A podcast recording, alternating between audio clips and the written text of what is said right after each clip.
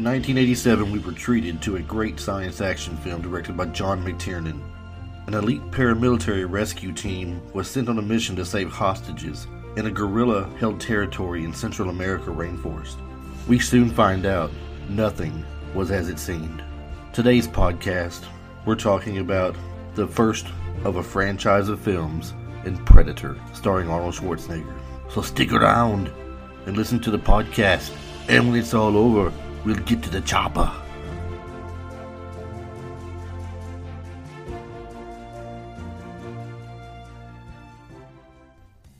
Hey everybody, this is Chris reminding you to follow us everywhere where you get your favorite podcast at.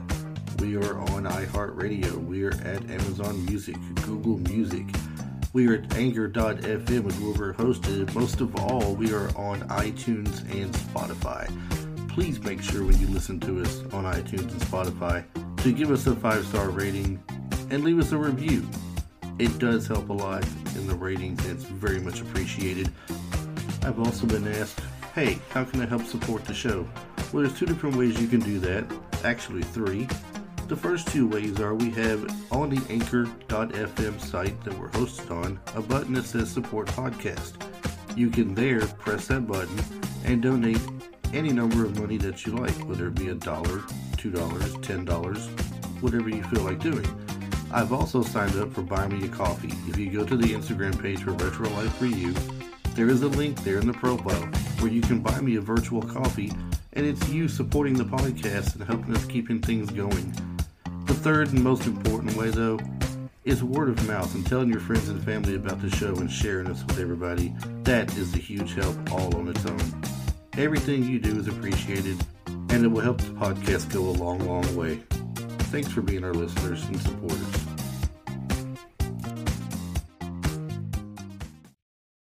Hello, everybody. Welcome back to the podcast Retro Life for You. My name is Chris Adams, host of the podcast, and with me today is Mr. Tim. Tim, how's your new year going, man? Uh, it's going pretty good so far. I mean, uh, life is life, and things are happening, and uh, just trying to keep up. life, I've heard, is like a box of chocolates. That's what Forrest Gump told us, That's and uh, he was right. You never know what you're going to get. That's right, and I don't know whether I like him for that or not. uh, like you said, life is real. Life is going, and it's happening as we speak. Right, right. But but to make up for that, though, we did pick a good movie to talk about this time. Oh yeah, what a way to kick off the new year with a good Schwarzenegger movie. Uh, yeah, that's right, Predator. I mean, I I was looking for it earlier, and I was just typing in uh the Predator, mm-hmm. the Predator, and I'm like, why is it not bringing up what I want? and apparently, be careful how you're typing because The Predator is not the movie from 1987. It's just Predator. Correct. And then if you mess up and type in Predators, you're gonna get the one where they're sent to the planet. Yeah, yeah. To uh, where they're being hunted by the predators there.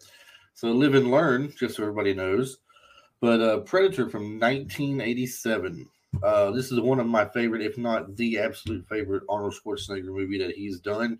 And I like quite a bunch of them. True Lies, I love. Total Recall was good. Uh, Eraser was good. Commando was probably. Oh man, I forgot Commando. Wow, Commando and Predator, man, they're like.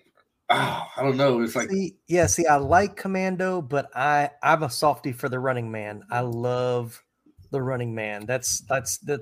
But you know, I was gonna say like, when it comes to 80s, I think yes. it's Running Man, Predator are you know pretty close in in close in there. Terminator is good, but I just I don't have the love for Terminator that other people do. I think it's I think it's good, but I don't think right. you know it's Schwarzenegger was still trying to figure out who he was. He didn't have much screen time. He was kind of he's barely in the movie really. But uh right. but you said True Lies. I think True Lies may be my my all time favorite Schwarzenegger movie. I love and, and I do love Terminator as well, like you said. Yeah. Terminator, Terminator Two, Terminator yeah. Three. I mean, it's just that like you mentioned, he was still trying, I think, to figure himself out in mm-hmm. the original Terminator, as good as it was. Yeah. Um, I'm also more of a fan of the you know, the good guy of the movie and everything usually, mm-hmm. and Schwarzenegger was not the good guy of Correct. Terminator, but to, they figured a way to turn that around. Though they did, they figured out who likes what. They flipped exactly. him around in two. Now he's the good one in that, right? So, mm-hmm. mm-hmm. um, I, I man, Terminator. How can I forget that one too? Don't forget about Conan, Conan the Barbarian. You know, I, I I haven't forgot about Conan, but I am not a huge Conan mark. Okay, I, Yeah. people are gonna look at me and say, "What?" uh, of course, my original co-host Travis loves Conan. Yeah, he is so yeah. big on Conan. He's got like a Conan unopened box, an open DVD, the Blu-ray. He's got all these different things. I, I believe he's got a Conan sword. oh If wow. I'm, if I'm not mistaken, he can quote you No, I believe it. major quote from Conan, uh, the Barbarian, and par- probably Conan the Destroyer too. Truth be known. so I mean, everybody's got their thing, right? I mean, we know comes to Schwarzenegger, a lot of his stuff is quoted quite often. Oh And yeah. From this from this movie alone, we get our, our favorite. You know, like stick around. Mhm. You know, when he when he when he sticks the guy to the tree with the big knife or something. Uh, he's well known for those things, but this movie was, believe it or not. Now, do you think this movie that year? I don't know if you looked it up or anything or not today, because usually you look some things up before you do these things, and I do. sometimes you don't get around to them. But did you know this movie was not the number one movie that year? It was not. Yeah. And you would think such a big grossing movie as this for Schwarzenegger would be the movie of the year, right? But no, not so much. Do you remember what the movie of the year was that year? Uh, I don't. I didn't look it up, but I, I mean, I just know from when we did the episode that it was not the number one movie of the year. If I'm not mistaken, Beverly Hills Cop 2. That sounds right. That sounds right. The actual movie. You know, this movie itself does not do shabby. No, Uh, I don't think it was as big of a hit. I mean, it's more definitely a, a favorite, but I don't think it was quite the box office hit.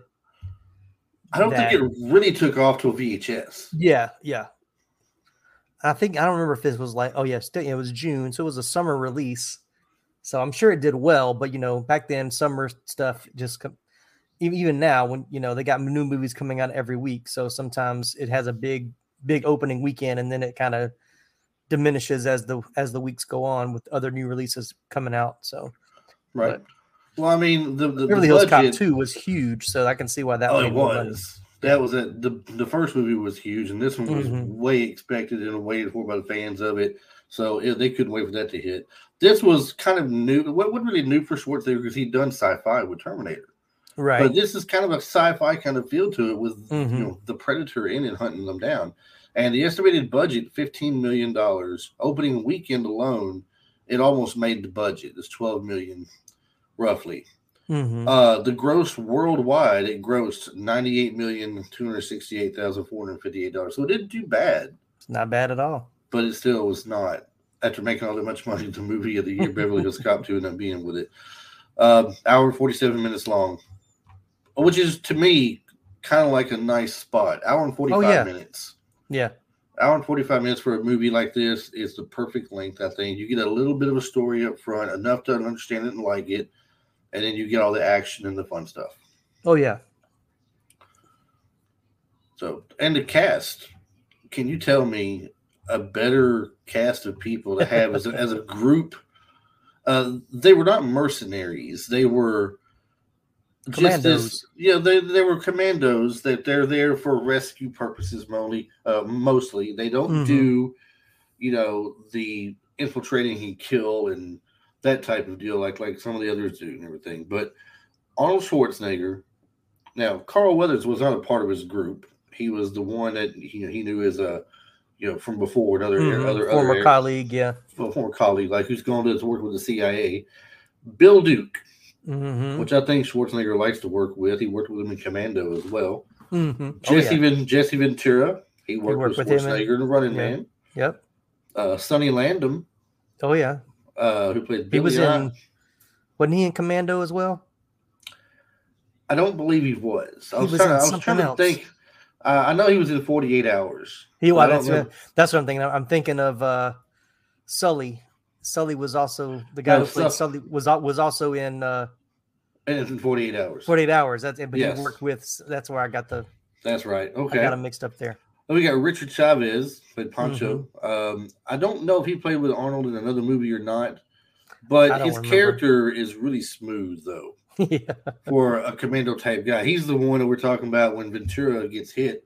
He's like, "Man, you're bleeding." He goes, "I ain't got time to bleed." He's Mhm. like, "Yeah, well, and he launches three grenades up on the guy at the top because you know so, uh, uh, Ventura's like that guy's dug in like an Alabama tick. Right, right. So he he shoots up three grenades up there. He goes, "Well, you got time to move." Mhm, Then boom, mhm. boom, boom. Uh, R.G. Armstrong was General Phillips. Yep. A lot of people may not know the name R.G. Armstrong, but when you see the man, you can tell right away. You've seen him in a lot of stuff. Oh yeah, yeah. Um, and he sticks out to me, unless I'm thinking of somebody different, as the guy who was the captain to Chuck Norris in Lone Wolf McQuade of the Texas Rangers. I don't know if that's him or not. Um, I'm kind of look. I'm trying to look through his his filmography. Let me go back. I didn't go back far enough. Hold on. while, while you're looking at that, we also had Shane Black playing Hawkins, Yep, yep. and um, I don't recall Shane Black from most any of the movies. Really, No, he he really didn't do that many. He was like he started as a, as an actor, but he was really a screenwriter. So he's he didn't do a whole lot of uh, of acting work. That's one of his few. But he also doctored the script as he while he was there working on the movie. But yes, you were right about uh, R.G. Armstrong. He was in Lone Wolf McQuade. Okay, now he looked like he was. Now he just Yeah. that's uh, that that that look is kind of unforgettable. He's got that western kind of look to him. Oh, he did westerns too. Now I Yeah. remember from where I remember. If I'm not mistaken, he played in a few episodes of Gunsmoke and some Mhm. actual movies themselves. Um, gosh, I, I didn't watch many of the old westerns though when he was in them, so I can't really tell you a lot of, of what he was Right. in. But still, I good just don't have cast that though. face. Yeah. Now, the Predator himself was played by Kevin Peter Hall. He Mhm. also did Harry and the Hendersons, I think, didn't he?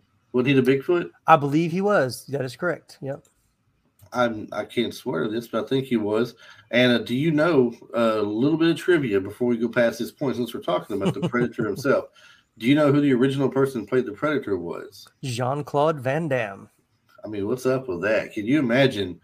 They got a fight going on, and all of a sudden the Predator jumps up and does a split leg roundhouse kick.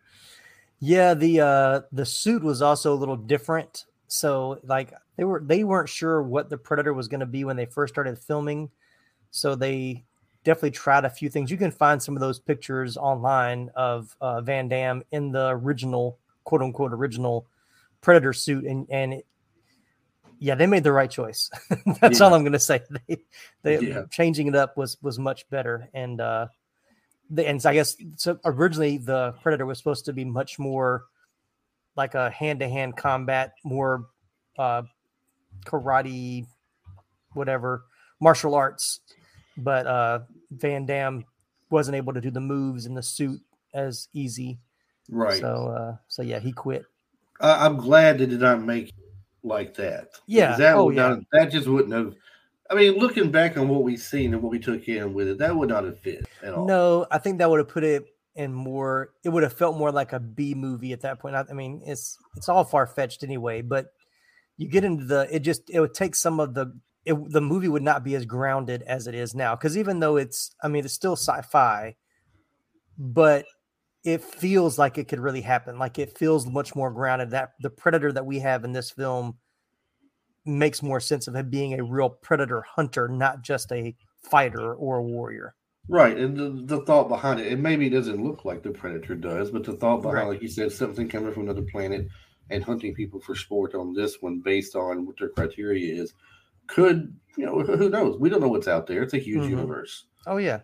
So I mean, definitely some believable, uh, some believable stuff there. Mhm. Um, but if they had gone with it and made it like that, I I started to say, I, I believe you just did a podcast of something from outer space that does kung fu. Quack only, only it's quack fu. It's quack fu, and that's Howard the Duck. Yes, we just did an episode on Howard I- the Duck.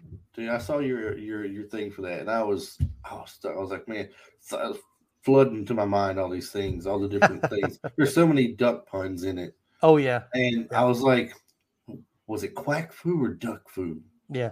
I couldn't remember, and I was It's like, so, I hit, you up, so I, I hit you up on your post. I'm like, which is it? Which you know, that's awesome stuff. I've not seen that movie since the '80s, man. I've got to go back and watch that one again eventually. And um, you guys get a chance to check out his podcast on Howard the Duck Please as do. well as as well as the rest of them, uh, which we have told everybody before. But in case they don't remember, '80s flicks flashback. That's right? me. Yep. 80s flick, you will find him everywhere you find the podcast at.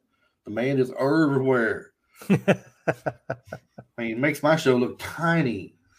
I mean, he's like he gets like ten thousand per episode, or no, not yet. uh, uh, nine nine thousand. Nine No. thousand. No, no, not yet. No.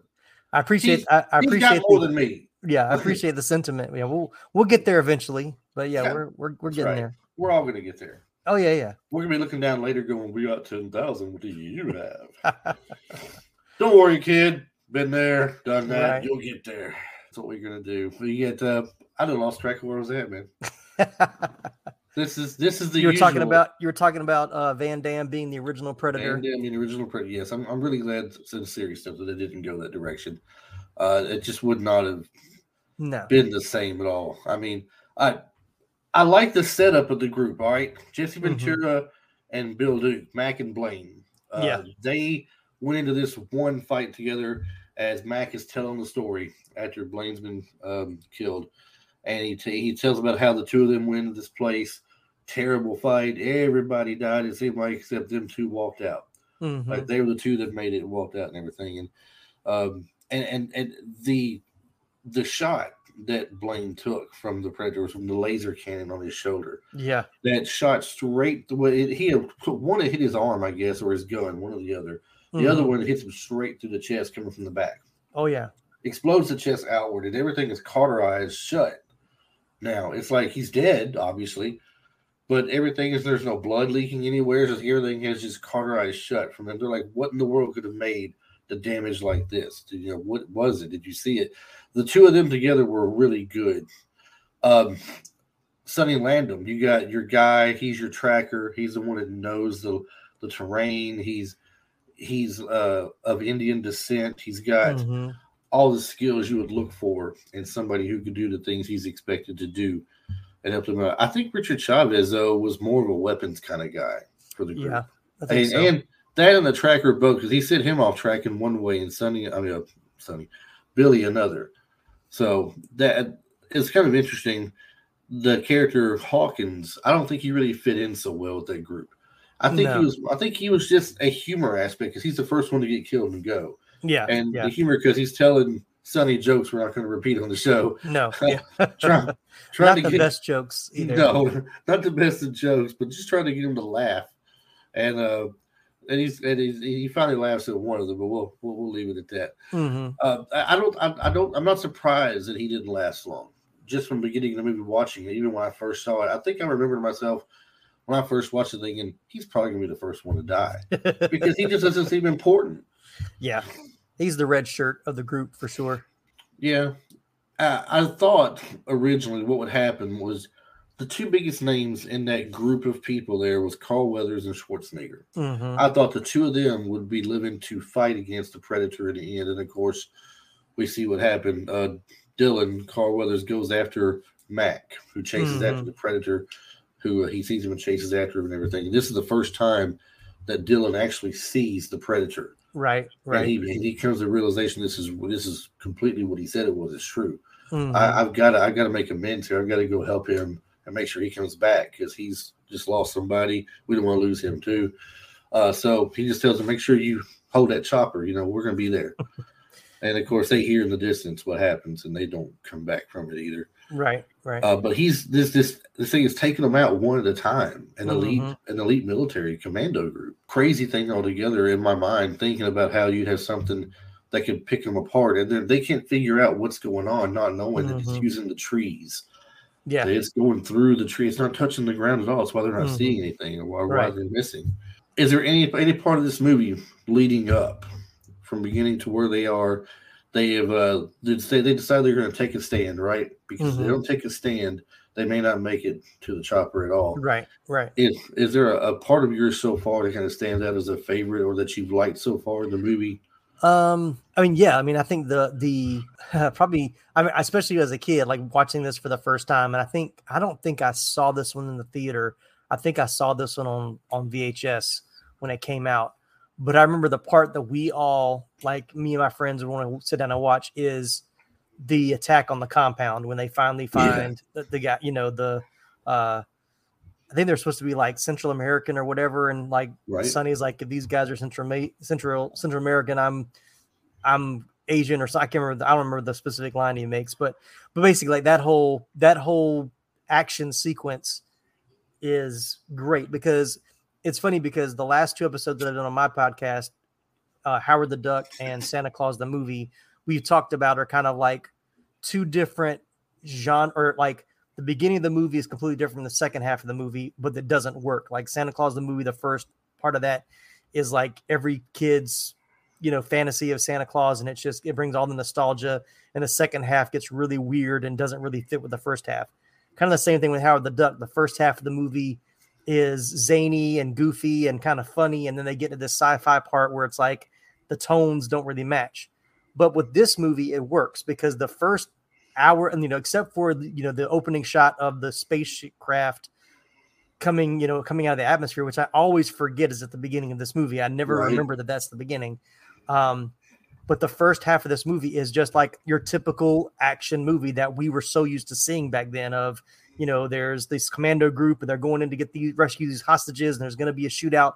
So that shootout scene was what we wanted from a great action movie and what we expected. So all the carnage and the of course, you get the one liners, like I said, stick around and knock, knock, and he knocks the door, you know, knocks, kicks over the door, and uh, and then you know realizes that it's all the setup. They weren't there to get hostages. That Dillon only brought them there to get the intel that they had, and this and that.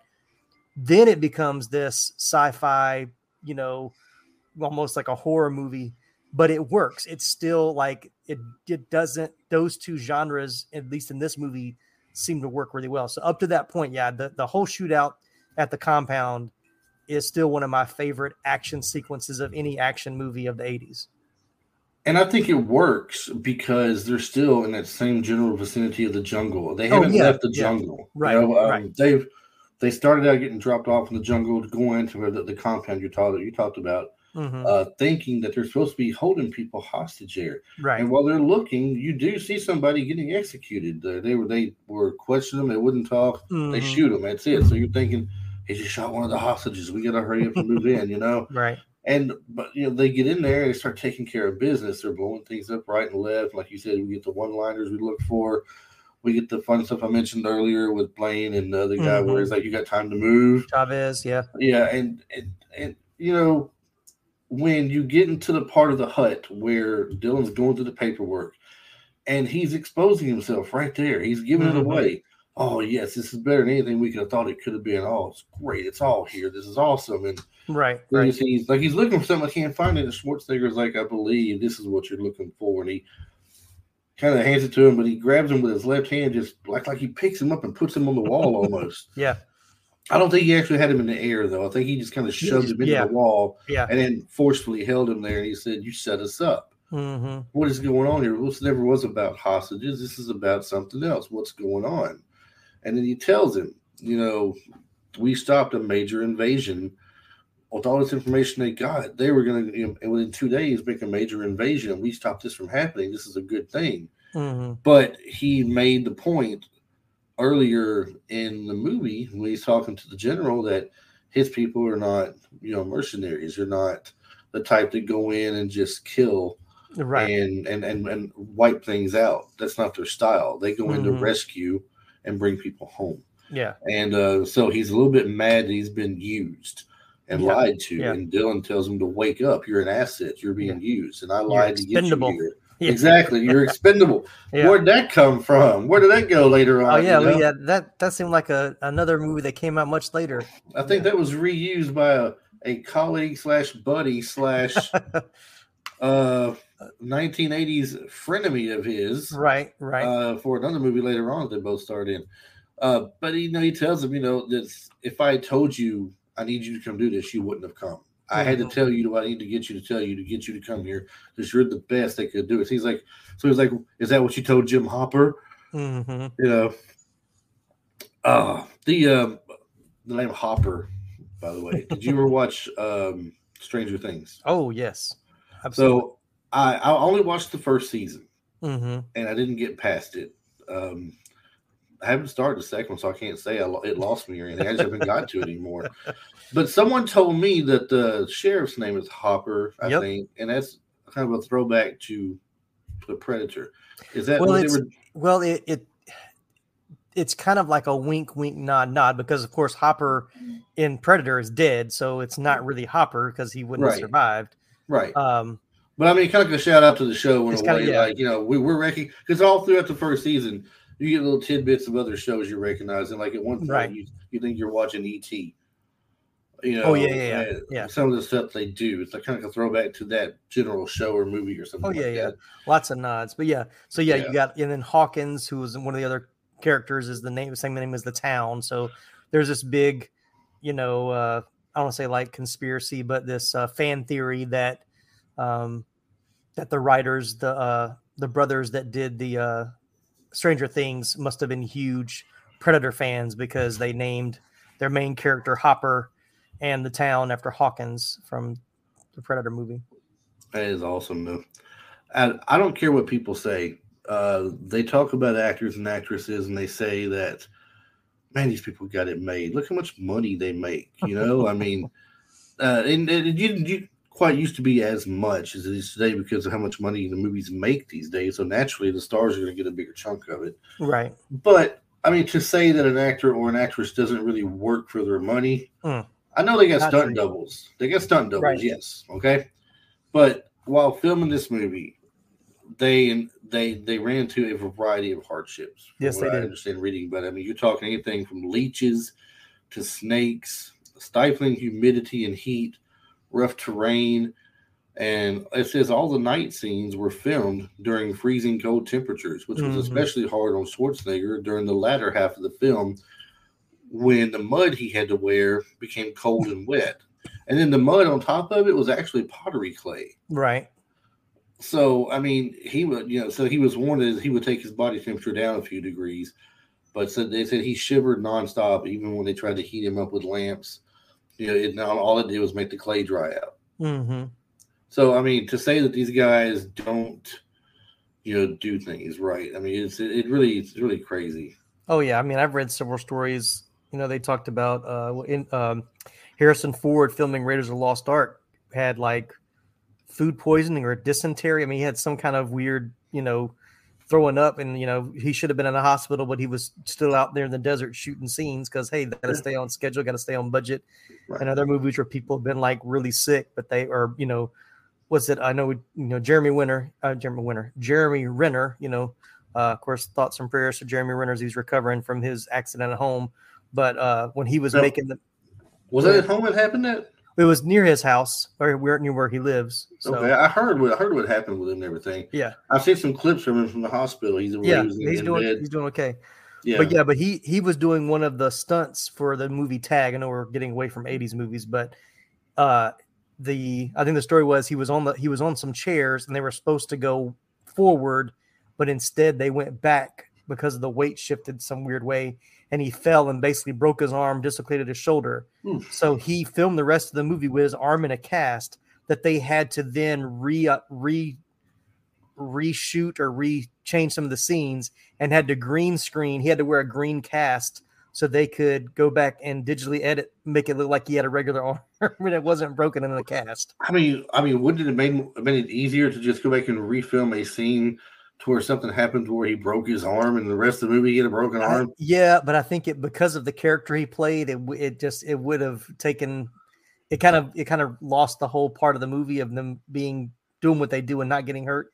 Yeah, So yeah, I mean we've seen that where people have injured themselves and they had to write it into the script at the last minute. So I, I got a little bit tickled. I was when I was reading about things they were trying to do to keep Schwarzenegger warm. mhm. They talked about the heat lamps and just dried the clay out. It said he tried drinking a uh, a Jagertee, Mhm. a schnapps mixture to warm him up, but it just got him drunk. of course so- it did. So can you can you see a drunk Arnold? Come here, Predator. Ah, have a I'm here. I'm here. Kill me. Kill me now. I'm here. Drink with me. Right. Oh, I do not lay any claim to having a good Arnold impression. Do No. not do not look into that in any way. Uh, but yeah, it's some of the things that the that this movie went through. All, all movies got their things right. Right, right. They, they get their hardships, they get their hard times. Uh, I was just listening to one of our other favorites the other day. They did a, a repeat of Christmas from last year hmm uh, because uh, one of them ended up getting sick uh, Yep. with, with with COVID. Finally, I mean, glad he's doing okay. Oh and I say I, I say finally, not like I'm trying to be snarky, like it's about time everybody else got it. right, But right. no, I'm, I mean, it just so happened this this guy happened to happened to catch it. And, but anyway, they had a did a show on Prancer, which I really like, and uh, the girl that played in Prancer uh, had actually gotten sick while filming. Mhm. They're really really cold weather, uh, and instead of just taking time off in the movie, they're filming scenes while she's in bed. Uh, when she was supposedly sick in the movie anyway, Mhm. so they Mhm. just rearranged their whole thing they did The and did scenes. Yeah, did scenes they didn't need her in, and the ones that did need her in were since she was sick, and they did those, and all that good stuff. So I mean, I mean, from the kids clear up to the adults, these people are putting the time in, Oh yeah, and they are definitely earning that money. Uh, I, I would say, you know, at one point in time, any of us have probably been like, I could do that. Why can't I do that and make all this money? And then we get there and be like, What do you mean I got to drop fifty pounds and put on ten pounds of extra muscle after I do that? What do you what? I can't have pizza. No, right. You know, the, even something like that. I mean, as little as going on a diet or adding more weight or toning out or something, having to go through these hard workout sessions to get prepared for it.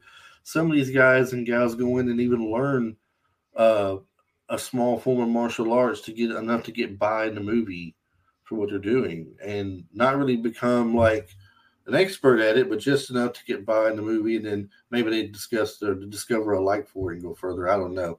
Yeah. But, you know, the whole thing is these guys really do work and work hard.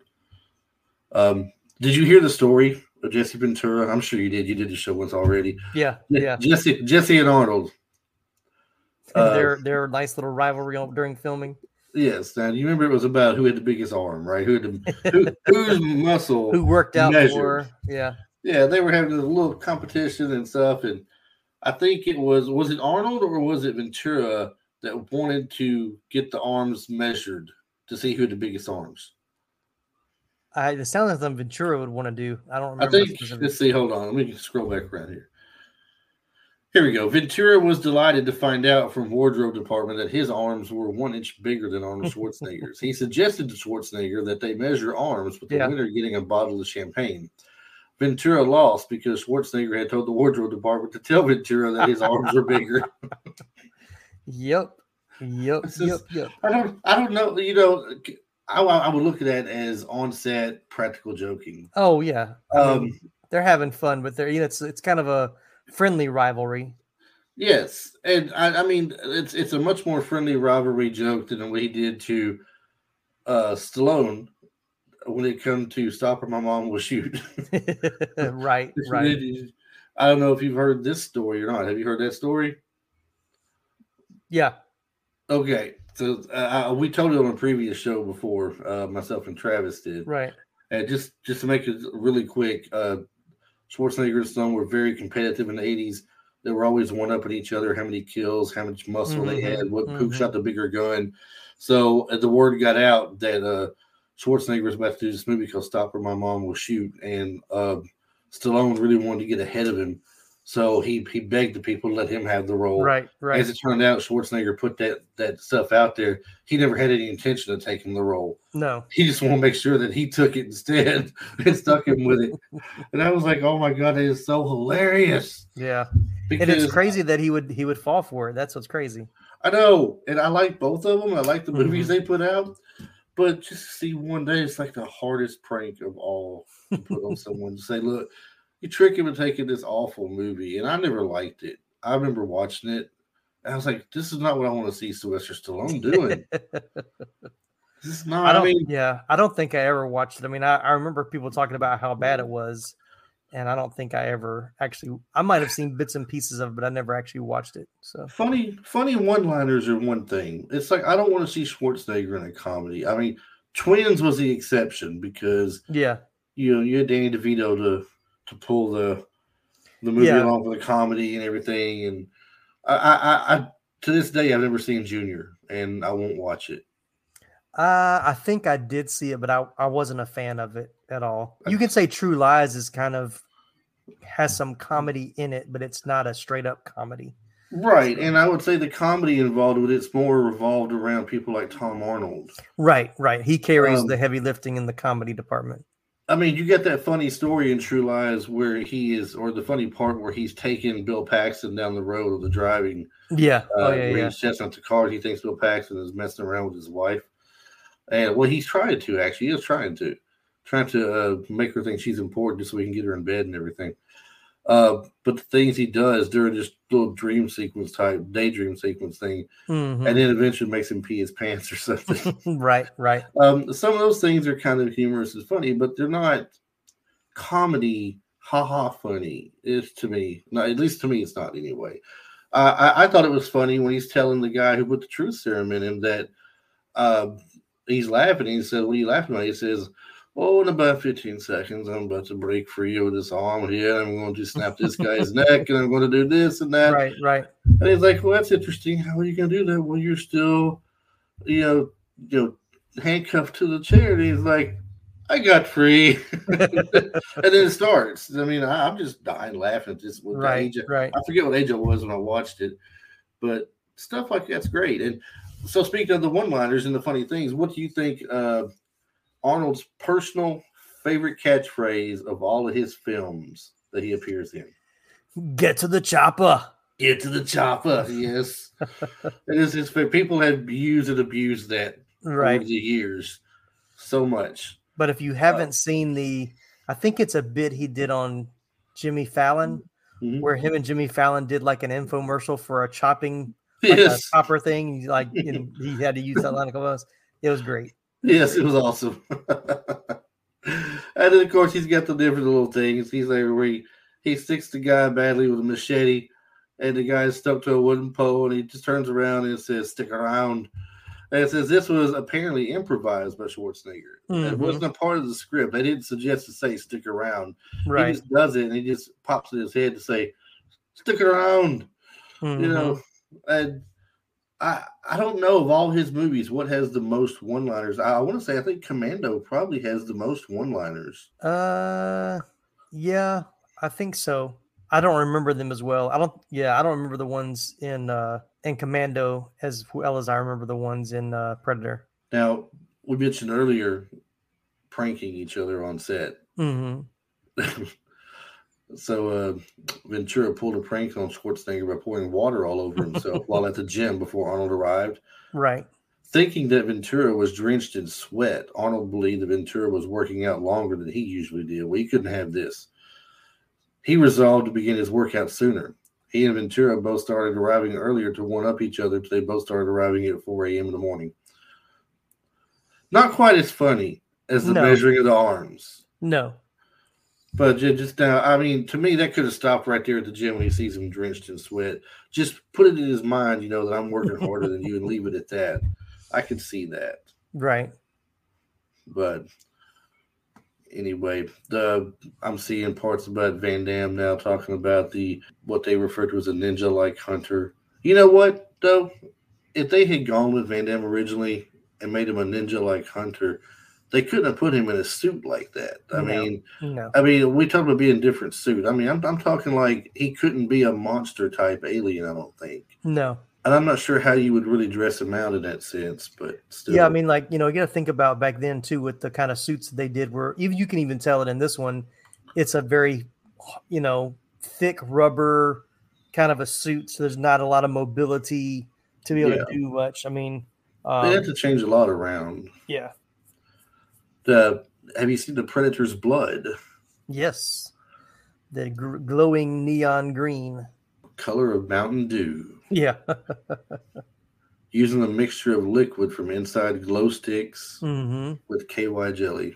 yeah, and even watching it now, it's like I'm sure they they used that, but they had to have added a glowing effect even more so because it looks not it looks like they they they doctored it up some maybe it's for the since they've kind of redigitized it for like dvd and blu-rays and stuff they may have enhanced it from what it was when, when we were younger but um it definitely doesn't look it looks like it has more of a glowing they've added a glowing effect on it The um, now I didn't know this, uh, but Schwarzenegger had lost. This is what I was mentioning earlier when it comes even something as simple as as Mhm. dieting or putting on weight or putting on muscle. Uh, he lost over 25 pounds before filming in order to better fit the role of a Mhm. special warfare operative who would be lean as well as muscular.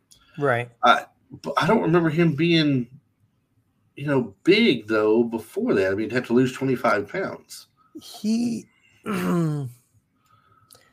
yeah, I mean, I don't know. I think he's been bigger, like more, you know, like more muscular. I think, I mean, he's still in good shape in this one, but he is a little bit leaner. Of course, there are some scenes where you can definitely tell it's the stunt double who's definitely not as muscular as as uh, Schwarzenegger is. So that's always fun to watch the uh, to see you know, you know pick out the stunt double. I feel like I'm I'm that meme of uh, Leonardo DiCaprio in uh, Once Upon a Time in Hollywood where he's pointing at the TV like there he is. There's a stunt double. I can see him right there. So, um, but yeah, there's a few like especially towards the end when he's running. There's one scene where uh, he's the uh, the predator is approaching him when he's in the water, and you can definitely tell that the guy he's approaching is not Schwarzenegger. He's the stunt double. Uh, but it's uh, but yeah, but I think he was a little bit leaner. I mean, 25 pounds. It sounds like a lot to us, you know, guys like you and me that would you know love to lose 25 pounds. yes, very much so. Uh, but but on him, it's probably it's more muscle mass than you know uh, anything else, and so he probably just wanted to tone down a little bit more, not be as buff. You know, if you've seen him in like Pumping Iron and Conan, I mean, he's really, you know, full on bodybuilder shape, Oh, and so that's I that's that's different than, yeah, fighting shape. So Man. Now, I did not notice about Sonny Landham. It says the studio's insurance company would not agree to insure their production unless bodyguard, unless a bodyguard was hired for Sonny Landham, who played Billy, right for the sole purpose of protecting people from him, from. Yes, Yeah. The body, the bodyguard followed Sonny everywhere to ensure he didn't get into a fight, since he was well known to be violent and short tempered. I honestly never knew that before. That- Yeah. That's new to me. I mean, Yeah. uh, thinking of the other movies I've seen him in and seeing what type of characters that he plays, Mm-hmm, mm-hmm. that yeah. sounds exactly like they make him out to be in real life. uh, the guy, the character he played in 48 Hours, yeah, definitely. um, playing Tommy's brother in Best of the Best 3, where he's teaching them how to fight with the sticks and everything. hmm Uh, that's just exactly uh, just a violent drunk who was giving them a hard time and abusing them a little more than he should have. That's Mhm. that's that sounds exactly how they're making him out to be in real life, and I never knew that. Uh, of course, uh, a lot of people by now know the, and I'm not going to say he's the voice of because there's no voice for the predator really. no, just the this the noises that he Yeah, makes. the little little noises and clicks he makes, Peter Cullen does, and Peter Mhm. Cullen, uh, which you know is more famous for doing Optimus Prime Yeah, yeah. And well some other things. But when I think of Peter Cullen, the first thing first thing I think of is Optimus Prime for the Transformers. hmm Well, they get to the part toward uh, now Schwarzenegger has figured out it toward the. I keep let's just call him what he is Dutch. Dutch Yeah. figures out towards the end of the movie. And it's so much easier to say than Schwarzenegger. I mean Dutch. Right. Dutch figures out while he's on the run. Uh, now everybody but him and uh, the one guy that took the log, I think was was Chavez, Chavez Yeah, I Um, think so. And the girl. hmm Uh, they're on their way. Billy has stayed back to to challenge the the predator on the log to try and keep him from getting across because he's already foreseen, I guess, in his eyes, everybody's going to die. right. And that's, Right. that's all there. That's all there is to it. So he's he says, "My time has come now." I guess he says, "Where I'm going to put my stand at." So you know he's almost there, um, and he gets one last shot in on the guy he hurt, kills him. He's dead now and gone. The Mhm. girl, the girl goes to pick up the rifle just to fire because she thinks she can do it. And as uh, Dutch knocks her away, turns the fire at him, he takes a little laser blast of his own. Now, here's the thing for me on this: everybody has taken a laser blast so far, and it's Right. not come away too pretty. Uh, Dillon lost his half of his right arm. Right. Blaine took a big hole in the gaping hole in the chest. Right. Uh, he just hit uh, Chavez in the head. Mhm. and you didn't they didn't show you what he did. He's face down on the ground. You probably Right, did, right. don't want to see this. But all we get for dutch is a bruise on his shoulder. Yeah, I think I want to say we talked about this on my episode, and I think it seems to be implied that the shot hits Dutch's gun and that he's bruised from the gun coming back and hitting him, not actually getting hit. But I would think if the laser is strong enough to blow up in a guy's chest, it would probably completely disintegrate the gun that he had in his hand. But you know, it's it's an 80s movie and the hero has to, you know, has to survive. Right, but there's um, always those in all the 80s movies we watch and 90s movies, there's always something that stands out that they should have known people are going to pick up right, on that they should right. have done a little bit differently or something. Yeah. Um, don't give him the laser blast, have something thrown. Right. You know, that some other some of the weaponry he has, like let's say he had a boomerang type weapon that mm-hmm. hits him, hits his gun, which knocks him into his shoulder, knocks him down. Then it comes back to him. I mean, something along those lines, a little right. more believable to it and all. And then, too, if but, he was a real predator, like once Dutch was down, you would have thought he would have shot again and took him out while he was, you know, kind of wide open. Um, right. But that also goes back to the girl, and I'm sorry we don't we're not using her name because I don't remember what it is. I think it was, I think it was Anna. Anna, yeah. Um, which they don't know their girl's name through most of the movie anyway. But like how she even in this movie because they're totally destroying this going back to the compound totally destroying this compound she walks up behind dutch he basically knocks her out and they just take her as a prisoner was she fighting with them was she trying to be rescued like we don't know anything about her but she's she obviously has to be in the movie going forward so they had to the writers had to find a way for her to be part of the group which i think is just interesting because even watching it today when she got comes up behind and gets hit i'm like there's she has no backstory to know like why she was even approaching Dutch. Was she really trying to hurt him after he's blown away every other guy in that room? That would be a dumb right. thing for her to do. Um, so I'm assuming that she was she was a hostage of theirs that they've they don't realize that and they're just t- taking her along. So that's another one of my big question marks. That one of those little logic parts that don't really don't really work in this movie. Exactly, and all, all I can figure that she was different for and it was letting them know certain key things. Like she finally mm-hmm. breaks down and tells them in the in the jungle when your big friend died. Uh, the other guy he hit him. He he shot him. His blood mm-hmm. was on the leaves. It was right. a green liquid on the leaves or something. So that, that that leads to another one of the famous lines from the movie: "If it bleeds, we can kill it." Exactly. Yeah. So uh, she's there for that. She brings that aspect to it. She gives them a little little confidence there that they know it's been it's been injured mm-hmm. and it's mm-hmm. bleeding. So if it's bleeding something and they can injure it, some they can kill this thing if they say if they do their stuff right. Right. So right. Uh, that one, I that part I kind of get. Uh, they, it was never thought about, and I guess because of what it was to them, it was this weird thing that they finally realized it's up in the trees. And they're getting some looks at it, and it's it's working like a chameleon to blend in with the forest and such. And they don't know its full capabilities, but how is it seeing exactly where they are and everything and what they're doing and not realizing that it's got like a night vision kind of thing to them and a heat uh, infrared kind mm-hmm. of view mm-hmm. when he's escaping from the predator and it and he falls down into the water and climbs back up out of the water and he's that part he's got the mud all over him. Mm-hmm. Uh, I, I found that a little bit funny, but I guess it's because he had his head sideways in the mud at first. And he starts pulling himself through.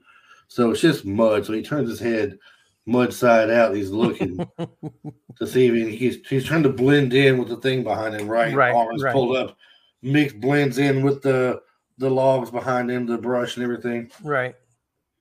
And it can't see him now. Now it's mm-hmm. blind. Now he's blind to him. He can't find him.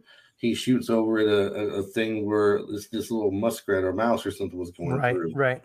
Uh, so it hits Dutch at that point, he's seeing his body temperature, his body heat. Mm-hmm. That's how he's tracking them. And I don't think he ever actually says it out loud or anything. No, no. But at that point forward, he's working with things that are heat related. Like he's going to build a big bonfire. He's going to mm-hmm. do this with flames and fire and explosion and all this stuff. Uh, so he's figured out that it's it's it's the infrared and the body temperature that's doing it. And he has this big grandstand against him at the end. It's me versus him now. It's, I'm gonna take him out. I'm I'm Dutch. I'm the man. You know, everybody else is gone. the, the Mhm. chopper's probably not there anymore. So Right. and he's far away from where the chopper is supposed to be. He can't make it back in time. But the one thing he can do is avenge his team and take this thing out. So, you know, going into it, uh, he's got mud all over himself. He set up the booby traps everywhere. Uh, he's made the bow. He's got the little arrow things he's made with the explosive tips on them with the gunpowder and stuff. Um, he sets off the the bonfire and yells real loud to get the, the, attention of the of the predator. Mhm. I, I I was kind of hoping for in that fight that the whole cat and mouse thing went a little bit longer. Yeah. To yeah. me, it didn't la- it didn't last very long. Did, did, you, did you Mhm. get a feel for that yourself when you watched it? Did you want to see more of him not being seen, doing some more damage to him before he finally Mhm. realizes what's going on because he lost all the mud? Yeah, I did. I thought it was going to be a little bit longer than it was. I, I thought it would have been nice if it had been, but I, I guess for time constraints and everything, they didn't quite get that far with it. hmm Uh, but then they have this nice little fight there, and he tries to hit him with a log or something, and it breaks his arm. He's like, not a good idea. Yeah, yeah. And uh, so he takes him, he just goes back and he backhands him and sends him Mhm. flying across the way. And uh, he actually punches it in the mouth a couple of times and right, right. takes a few punches back. But Now I do I do like that at that point that the predator is like we're not going to use the weapons it's going to be you know you and me you know kind of like that typical 80s final showdown that's like hand to hand combat let's really you know have a have a good old fist fight which I thought was kind of a, a cool you know little aspect of it yeah, t- takes his cannon thing off, tosses his sides, got all the weapons down, takes off his helmet even on top of it. So he's Mhm, mhm. protective of the helmet. And of course, you're one ugly yeah name that we're not going to mention. right right right Uh, uh, that that whole fight thing right there was, I mean, I guess as believable as it could be. He gets some some shots in on him, but I mean, mostly he's getting manhandled by the little alien thing. oh yeah yeah He don't have much of a chance. So he lands in an area where he had the booby traps. He crawls up in there, and he's waiting for it. and He's yelling at it, and Mhm. um, it looks up under there at him. And he sees he's stopped, and he's not trying to go any further.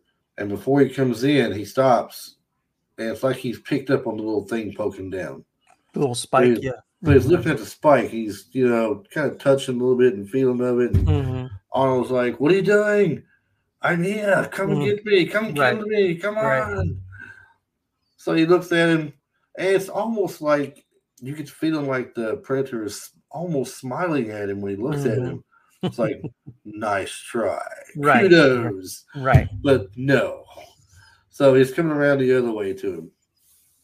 And I don't know if this was done purposely this way or if it's just how it worked out when he come into the area where the entrapment was.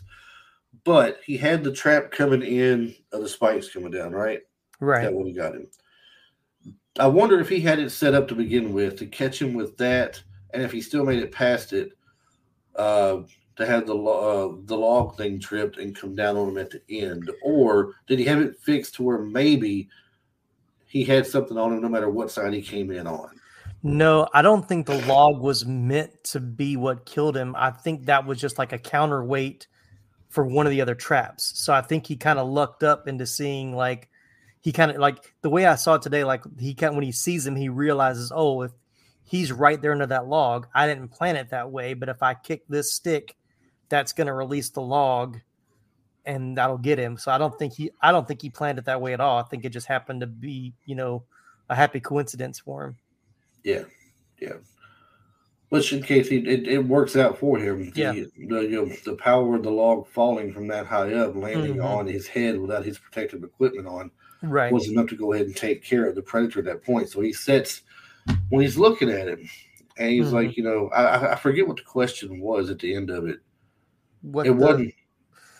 it- yes what are you basically what are you is what he asks and then the Oh, predator yeah. asks back back the same thing like they're looking at each other like trying to figure out you know they're both aliens to each other at this point so Yeah. What are you? Or I know it's a little bit more involved than that, but Yeah, I get it. I, re- I remember now. what the blank are you yeah the blank are you? And then he tells him you know, he's, he's sitting, he just starts hitting stuff on his thing, and hmm like he's looking like, what is he doing? You know, and you can't make out what it is until he's recognizing a pattern, and the pattern looks like it's counting down. Down, right? Yeah. And now he's laughing. He's got Sonny's laugh going Mhm. on that he picked up, and so he realizes he has set some kind of destruction thing off or something. He better take off. And good that he did, or else he'd been dead too. Well, then we finally see the chopper uh, does show up and pick him up and everything. and you know that the pilot of the chopper is the guy who played the Predator. That guy that played the Predator, hmm which would be the what uh, Peter Peter Peter Hall, Peter Hall, Kevin Peter Hall, Kevin Peter Hall. I got, I knew I got two of the three names right. Kevin Peter Hall. Yeah. Um, see if I can find anything other interesting and tidbit in here before we end the show tonight. So we can find a good one. I'm looking on here and seeing uh, quite a few little tidbits of things on here. And I mean, Oh yeah, you know, why he brought in Jesse Ventura. I mean, he inter- interviewed him, and basically, he thought he looked the part. He was big enough. He had a deep voice and was Mhm. manly. It says Billy first senses a predator after the attack on the guerrilla camp. However, this is not the result of a sixth sense or heightened state of awareness, which Billy demonstrates in the later segment. Rather, Billy hears the predator mimic his own laugh that he had shared with Hawkins a few seconds before. If you listen closely, you will hear the predator attempt to mimic the laugh somewhat quietly, which unnerves Billy immediately, causes him to look upward toward the trees. I didn't pick up on that, did you? Mm-mm. Now I want to go back and see if I can hear it. right. That is kind of interesting. You How? saw did you saw that originally the script was just going to be Schwarzenegger against the Predator, like just one on one. But Schwarzenegger thought it'd be better to have a team of commandos, so he had this the script re- rewritten to include the team instead of just one on one. I do remember reading about that. Yes. Thought that was cool. I think it's a. I think I thought it was a better. Uh, he said he wanted to do more of like a Magnificent Seven type of type of movie, so I think it worked. Worked better. Right. Right. Now they got the actual full names that says here. They were never mentioned in the film, but the full names of the main characters in the original script were Major Alan Dutch Schaefer, Staff Sergeant George Dillon, Sergeant Mac Elliott, Sergeant Blaine Cooper, Sergeant Billy Sole, Corporal Poncho Ramirez, and Corporal Rick Hawkins. So you get all the names of the people there. Cool. The original concept from this film originated as a joke. Did you know that? Oh yeah. And someone said the only person Rocky Balboa had yet to fight was E.T., the extraterrestrial. So, of course, with the rivalry we had going on, Yeah. Schwarzenegger had to uh, take on an alien. All in all, it's one of my favorite movies, I'll say. Oh, And, for uh, sure. I'm yeah. Definitely glad we had a chance to talk about it and everything.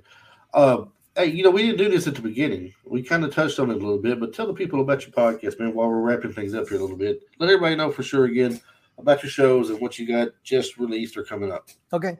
The 80s Flick Flashback podcast. Uh, every other week, we release episode. It's usually me and a guest co-host, which I'll have uh, Chris on my show here coming up in the next couple in a few weeks, I guess, in a few months.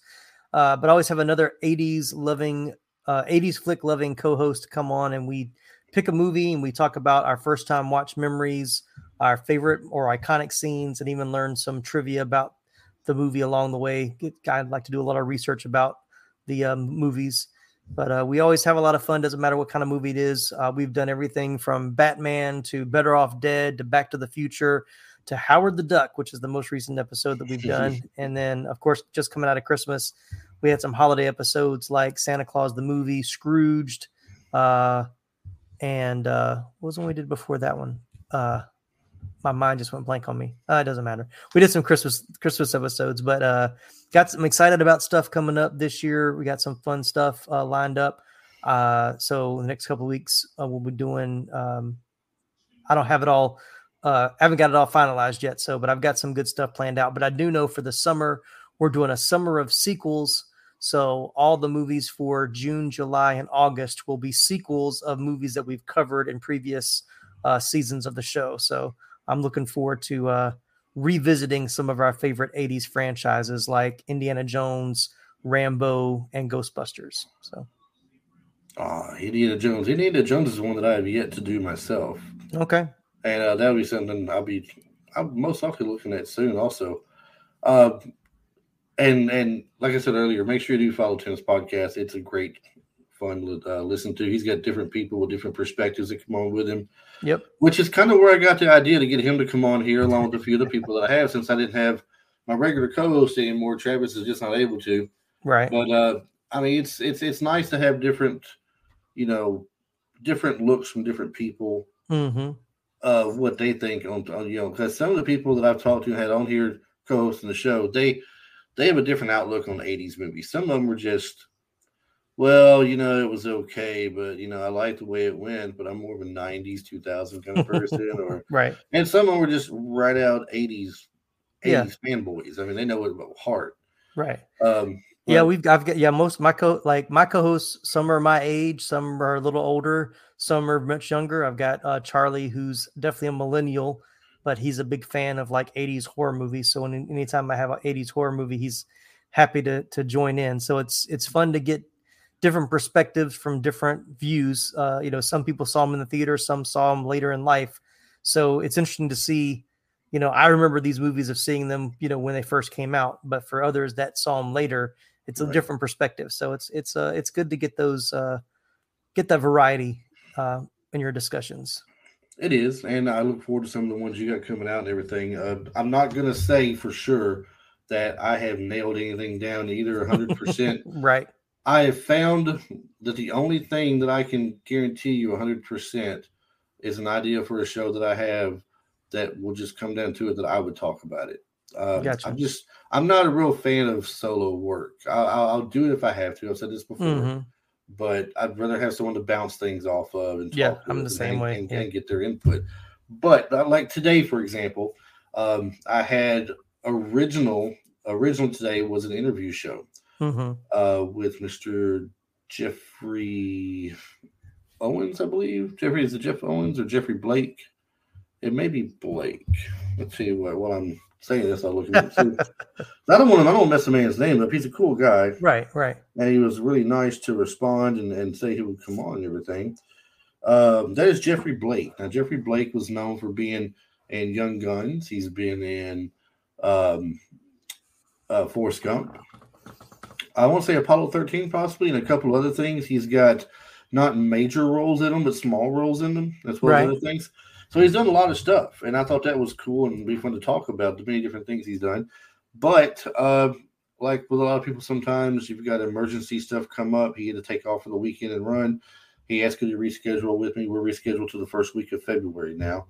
Um, next week, we're supposed to have an interview with a cartoonist uh, who did some cartoonist and animation and producing and stuff with people like Hanna Barbera, um, uh, Disney, and uh, all, all kinds of places. And, and uh, she had me sold at Hanna Barbera. Um, and then I'm trying my best to get back in touch with him. He already said yes, if we could just hammer out a date. Mr. Larry Houston. Larry Houston uh, is the animator. Uh, if you remember the X Men, the animated series, they came out in 1997. Right. Everybody, everybody was so big on.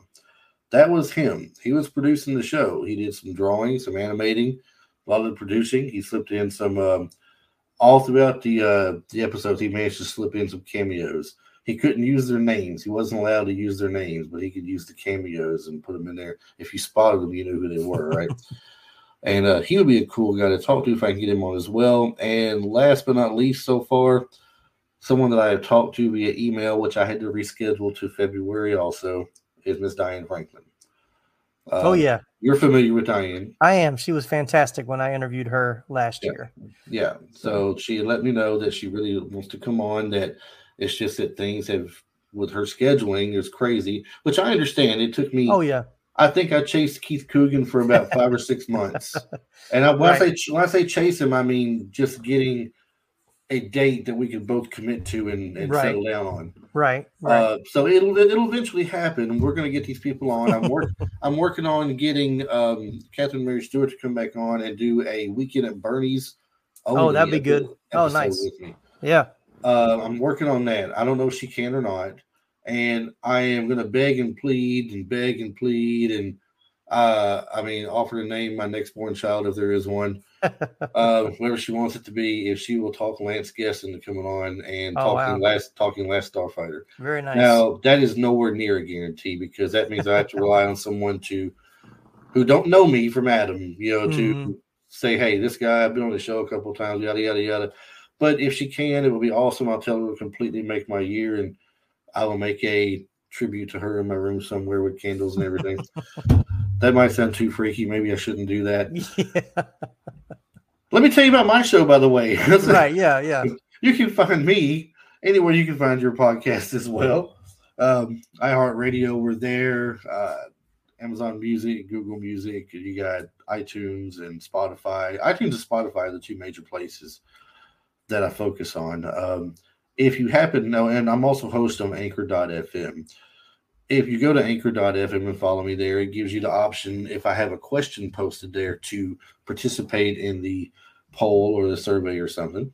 hmm I'll do these also sometimes on Instagram. So participation is always welcome. And I, I, I mean, I love when people get involved and talk about things, everything, and put their two cents in. Uh, you can reach me at retrolifeforyou at gmail.com if you have any suggestions of a show you'd like to see, any questions or comments, corrections, or maybe I messed something up and you want to say, hey, man, you messed up. This is what it is. And Right. I'm cool. Right. I'm cool with that. I'm cool Yeah. with that.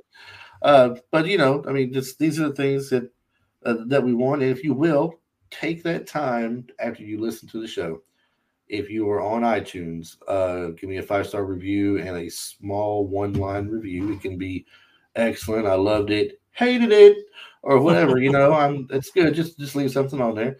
Uh, Spotify, you can give me a one through five star review, preferably five um, and get me out there. And it does help a lot. Uh, Tim can tell you any kind of thing that Google sees uh, where your show is being communicated with or rated in any way, talked about and stuff. It does help out in the algorithms and bring you up in the rankings of the show. So I don't know how many retro related type shows there are out there. Me and Tim are both in the same genre, basically. I don't know where we stand against each other, much less anybody else. Uh, I'm not in the competition with anybody. I'm supporting them yeah, all. I mean, we're not. We had yeah, exactly. We're not in any real competition. If we were, we wouldn't be. We wouldn't be supporting each other's podcasts. I wouldn't mention buzzing the Tower like I do a million trillion times on this this show. The guys there, uh, Max and Mo, Mo and Max, you know they they know I love their show. Uh, as a matter of fact, I was going to do a Christmas episode on a Christmas story. And I'll be darned if they didn't beat me to doing a Christmas story and a Christmas story Christmas. And I thought, Right, man, right. you guys, I'm not doing mine now because it looked like I copied theirs. Anyway, you guys get a chance. Definitely check us out, follow us, rate us, review us, and we would appreciate you so so much. Tim, you got anything Yes, else you want to drop out there for the show's over with? No, man. Just uh, thanks for letting me be a part. It's always uh, always a good time to to sit down and chat with you about a good, fun '80s uh, themed movie or actor or whatever you go, want to talk about. So thanks for having me. If you weren't busy, oh, man, if you weren't so busy, you'd be on here every day of the week with me. What are you talking about? You're Yeah. consistent. You're awesome. I try. I But try definitely, definitely thank you for coming back on with us this week too and everything. Yes, So sir. I appreciate it. Everybody, it was great being back. First show of 2023. I can't wait to get the rest of them going. Hopefully, the people I mentioned, I'm going to get on here for you and get them on quickly, uh, so we can enjoy that as well. We got so many more movies coming up this year. We're going to jump on uh, that are big 80s movies that we haven't talked about yet. We're going to try not to be exactly like the same old same old show you're used to, but we're going to give you some exciting new takes on them. So. Thanks for listening today. Tim, again, thanks for being with us, and we'll see you guys next week.